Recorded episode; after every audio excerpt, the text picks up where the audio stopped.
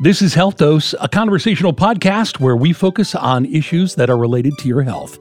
I'm Jerry O'Donnell. Today, we're going to focus on a language impairment that affects how we understand and use words to tell others what we're thinking. In adults, this problem is called aphasia. Jenna Randolph is a speech and language pathologist with My Michigan Medical Centers in Clare and Gladwin. Health Dose ask Jenna, what is aphasia? Aphasia is an acquired communication disorder. So, a person with aphasia will have trouble understanding, speaking, reading, or writing. The severity depends on the extent of the damage to the brain and the type of aphasia that they have and the cause. What is at the root cause of aphasia? It's caused by damage to the language centers found in the left hemisphere of the brain. So there's several causes. It can be head injury, brain tumors, other neurological conditions, but the most common cause of aphasia is stroke. What percentage of the people that you see with aphasia are stroke patients? Almost all of them. Once in a while, it'll be a head injury or something progressive in nature, but for the most part, it's almost always a stroke. How common is this condition, aphasia? Well, it's very common. Nearly two and a half million people in the United States have aphasia. Around 180,000 every year will acquire aphasia in the United States. And it's actually more common than Parkinson's disease or cerebral palsy, but not a lot of people know what it is. No, I, I can imagine it can be very difficult to have it or even have a loved one with aphasia because it affects your ability to communicate. Definitely. There was some talk in the news about Bruce Willis having acquired aphasia, but I don't know whether or not that was because of a stroke, but that's essentially ended his acting career. Yes. Until someone like a celebrity or someone gets aphasia, a lot of people don't know what it is. So that's where a lot of the awareness comes from is when a celebrity or someone in the news mm-hmm. has aphasia.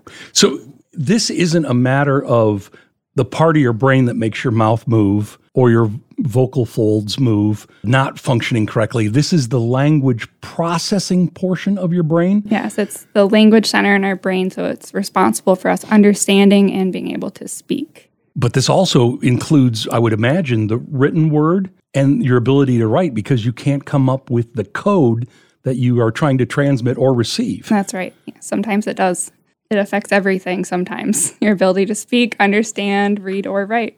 How do you diagnose a aphasia? So, typically, when a person is admitted to the hospital with stroke like symptoms, their providers will make observations on their ability to follow commands, their mm-hmm. ability to speak and communicate. And then from there, they'll give a referral for speech pathology to come in and complete a formal evaluation. We'll ask them questions and have them do various tasks, and then we'll make our diagnosis from that. At what point during the diagnosis does a doctor start to bring in concerns about aphasia in that stroke diagnostic process? It's usually pretty immediate. They make those observations, and then right away we'll give the referral to speech therapy. What is the goal of speech therapy at that point? Can you bring people back? Depends on the severity. Our main focus is to improve their ability to communicate at all and really encourage that participation in their daily life. Sometimes that means we get them a device to help them communicate, an informal communication board we give to them. You know, they can point to the pictures or while they're in the hospital to be able to communicate would be our first goal. What happens when someone has aphasia? What does it feel like to the person affected? There's different types of aphasia. One of the more common kinds is called Broca's aphasia, and that is where you know what you want to say, but you just can't get the word out. So I have a lot of my patients tell me they can see the word, but they just can't say it. Mm.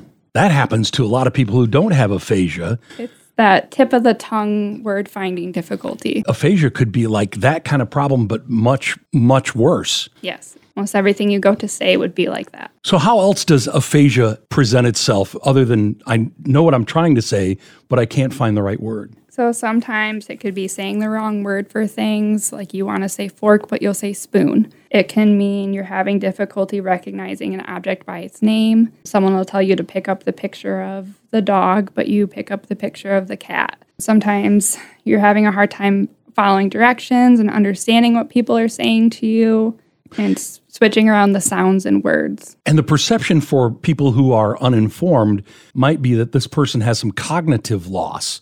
It's not about cognitive loss. It's not. Aphasia is not a loss of intelligence at all. The person still has that part of it's just putting the words together. Yes, it's just the language. How is it perceived for those who have a loved one with aphasia? What do they go through trying to deal with a loved one not being able to communicate? They take on the primary responsibility for being able to help their loved one communicate. How does that impact a client of yours that has aphasia? So, a loss of communication can mean a loss of relationships, a lot of isolation, loss of employment, loss of independence, big impacts on their caregiver, and then depression and anxiety are very prevalent with this population as well. How could it not when, Yeah. when you've lost your ability to express yourself? Yeah.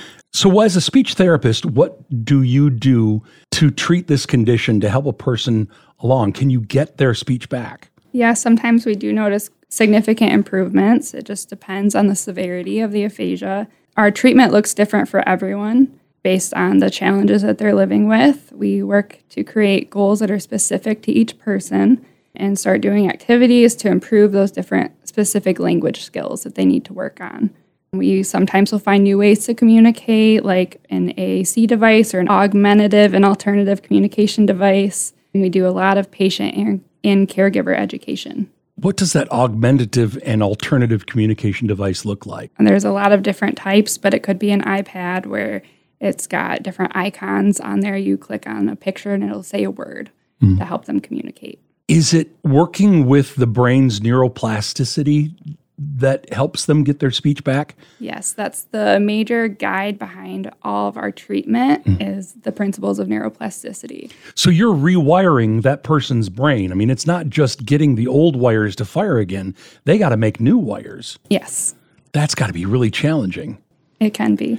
What advice do you give for loved ones or members of the family or people who have someone in their life with aphasia?